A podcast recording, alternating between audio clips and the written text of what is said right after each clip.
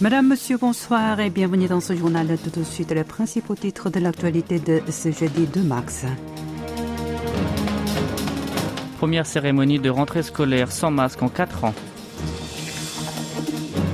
Semi-conducteurs, les subventions américaines deviennent un dilemme pour les entreprises sud-coréennes. Covid-19, Pékin annonce la fin des tests PCR obligatoires pour les arrivants de Corée du Sud. Et enfin, famille séparée, le ministre de la Réunification exhorte Pyongyang à accepter son offre de dialogue.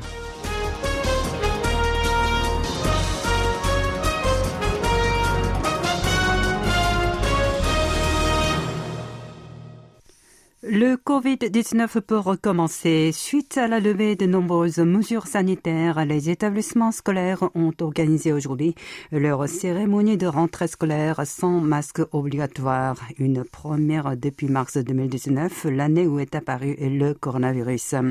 Début 2020, au moment de l'éclatement de l'épidémie en Corée du Sud, l'année scolaire avait été reportée à plusieurs reprises. Finalement, le semestre n'avait commencé que fin avril avec une cérémonie réalisée en distanciel. En 2021 et l'année suivante, les festivités ont eu lieu avec l'obligation de porter le masque accompagné d'une série de mesures de distanciation sociale suite à la situation épidémique en baisse et à la levée totale du port du masque obligatoire. La rentrée a retrouvé cette année ses aspects d'avant le coronavirus. Les restrictions sanitaires au sein des écoles seront elles aussi fortement allégées. Cependant, certaines mesures seront toujours maintenues, l'aération des salles de classe, la désinfection des locaux ou encore la gestion d'un espace destiné aux personnes présentant des symptômes, entre autres. Direction Washington, les États-Unis ont révélé mardi dernier les règles de candidature aux subventions du CHIPS Act, la loi visant à relancer l'industrie des semi-conducteurs aux USA. Or, ces règles compliquent les plans de continuité d'activité des entreprises sud-coréennes. En effet, le gouvernement américain a confirmé via ces règles que ces subventions ne seront accordées qu'aux sociétés qui contribuent à la sécurité de l'approvisionnement des semi-conducteurs militaires pour son pays et au découplage avec la Chine. Selon le département du commerce américain, les subventions n'auront pas de plafond mais se situeront entre 5 et 15% de la somme des investissements injectés dans les équipements du secteur. Si l'on y ajoute les prêts, le montant total du soutien financier ne dépassera pas le seuil des 35% de ces investissements, ce pour inciter les firmes postulantes à accueillir plus de placements privés. Mais ce n'est pas si simple pour les industriels du secteur sud-coréen. Les entreprises souhaitant recevoir des subventions américaines doivent se soumettre à de nombreuses contraintes. Elles devront restituer les subventions reçues si elles développent des conjointements avec la Chine des produits ou des technologies pouvant menacer la sécurité du pays de l'oncle Sam. Les sociétés subventionnées devront également s'engager à ne plus élargir leur capacité de production sur le sol chinois dans les dix prochaines années. Il est d'ailleurs interdit d'utiliser les aides dans l'achat d'équipements de communication ou de vidéosurveillance fabriqués par des firmes chinoises. Par conséquent, les soutiens financiers accordés par le CHIPS Act ne sont plus qu'une simple affaire économique mais un enjeu diplomatique et sécuritaire. Une source provenant de l'administration américaine a ainsi souligné que la demande de subvention en question devrait prendre en considération non seulement les avantages pour l'entreprise concernée, mais surtout l'intérêt sécuritaire des USA. À Séoul, le ministère de l'Industrie, du Commerce et de l'Énergie a annoncé hier qu'il mènerait des consultations avec Washington pour lui faire comprendre la situation des sociétés du pays du matin clair. Séoul et Washington poursuivent depuis début février en Corée du Sud leurs nouveaux exercices combinés d'opérations spéciales dits Knife, des manœuvres que les deux alliés organisent une à deux fois par an depuis les années 90. Dans ce contexte, le chef d'état-major interarmé sud-coréen a assisté hier aux opérations visant à frapper avec précision des sites ciblés dont les complexes nucléaires nord-coréens qui se sont déroulés dans le cadre de ces entraînements. Le AC-130J, avion euh, emblématique de l'armée américaine, y a été mobilisé. Les États-Unis l'ont déployé pour la première fois dans la péninsule. Cet appareil était parti de la base aérienne de Hulbert en Floride. L'inspection de Kim Sung-yom a pour but de faire passer un message fort à la Corée du Nord qui enchaîne ses provocations et c'est en amont des autres exercices sud-coréano-américains Freedom Shield qui seront lancés à la mi-mars. Toute l'actualité de toute la Corée, c'est ici sur KBS World Radio. Le département d'État américain a annoncé son soutien au discours prononcé hier par le président sud-coréen lors du 104e Samilchol, l'anniversaire du mouvement d'indépendance du 1er mars 1919 sous l'occupation japonaise. Dans son allocution, Yoon Suk-yeol avait souligné que le Japon devenait un partenaire avec qui la Corée du Sud partage les valeurs universelles. Ned Price a déclaré hier lors d'un point de presse que le chef de l'État sud-coréen s'était engagé sans ambiguïté à travers ce discours à promouvoir une plus étroite coopération tournée vers l'avenir entre Séoul et Tokyo, avant d'ajouter que pour les États-Unis, la collaboration tripartite avec ces deux pays d'Asie est cruciale pour relever les défis du XXIe siècle.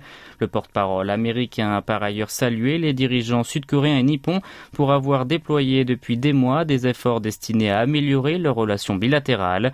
Avant de finir, Price a réaffirmé l'engagement de son pays pour la sécurité de ses deux principaux alliés asiatiques face aux menaces nord-coréennes, avant d'ajouter que c'est Pyongyang qui refuse continuellement le dialogue avec l'administration Biden. Le président de la République a signé aujourd'hui la loi sur la réorganisation gouvernementale stipulant l'élévation du statut du ministère des Patriotes et des anciens combattants et la création de l'Agence nationale pour les ressortissants à l'étranger. Selon le bureau présidentiel de Yongsan, une cérémonie a eu lieu aujourd'hui dans ces locaux en présence d'une cinquantaine d'invités dont les personnes ayant lutté pour l'indépendance et la démocratisation du pays. Créé en 1961, un organisme public pour les patriotes et les anciens combattants, a vu s'élever son rang au niveau ministériel, soit 72 ans après sa mise en place. De son côté, l'Agence nationale pour les Sud-Coréens de l'étranger sera créée pour renforcer le soutien envers 7,5 millions d'expatriés.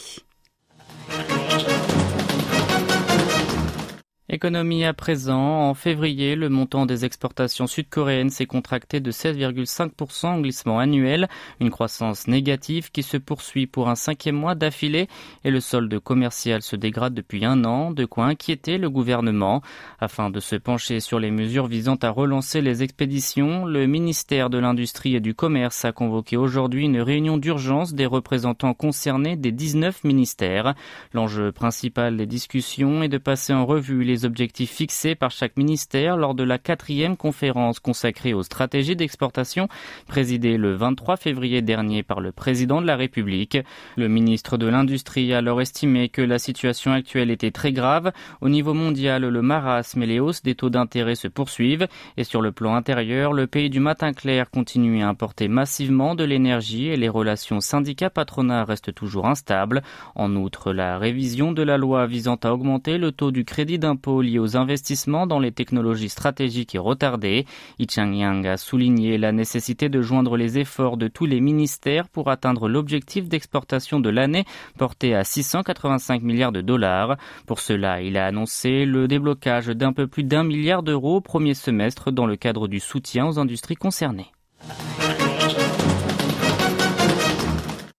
Comme elle s'y était engagée, la Chine a décidé de lever l'obligation des tests PCR du Covid pour les arrivants de Corée du Sud et ce dès demain.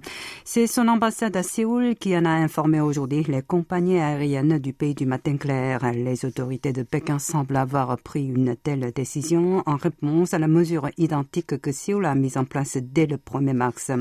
Elles vont également reprendre les missions de visa de court séjour pour les Sud-Coréens. Le gouvernement de Séoul avait commencé le 2 janvier à obliger les voyageurs en provenance de l'Empire du Milieu à subir un test PCR avant et après leur entrée sur son territoire. Il avait également suspendu la délivrance de visas de court séjour pour eux, mais il a assoupli ses restrictions sanitaires. La situation épidémique en Chine semblant entrer dans une phase de stabilisation. Les échanges entre les deux pays se multiplieront dorénavant. Du coup, les transporteurs aériens compte de nouveau augmenter les vols à destination des villes chinoises. Précédemment, les deux États étaient convenus d'emporter le nombre à 50 par semaine. Et pour terminer, hier mercredi, c'était l'anniversaire du mouvement d'indépendance du 1er mars 1919 et à la fois celui de la création du ministère de la Réunification. Aujourd'hui, un jour plus tard, celui-ci a organisé une cérémonie de célébration au sein de son siège.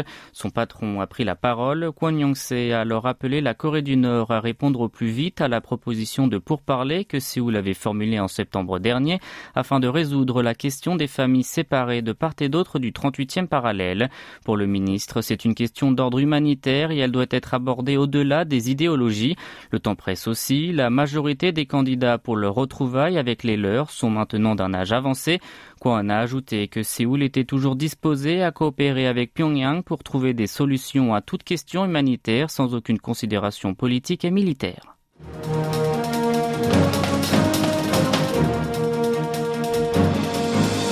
C'est la fin de ce journal qui vous a été présenté par Yoon Hee Jong et Maxime Lalo. Merci de votre fidélité et bonne soirée sur nos ondes.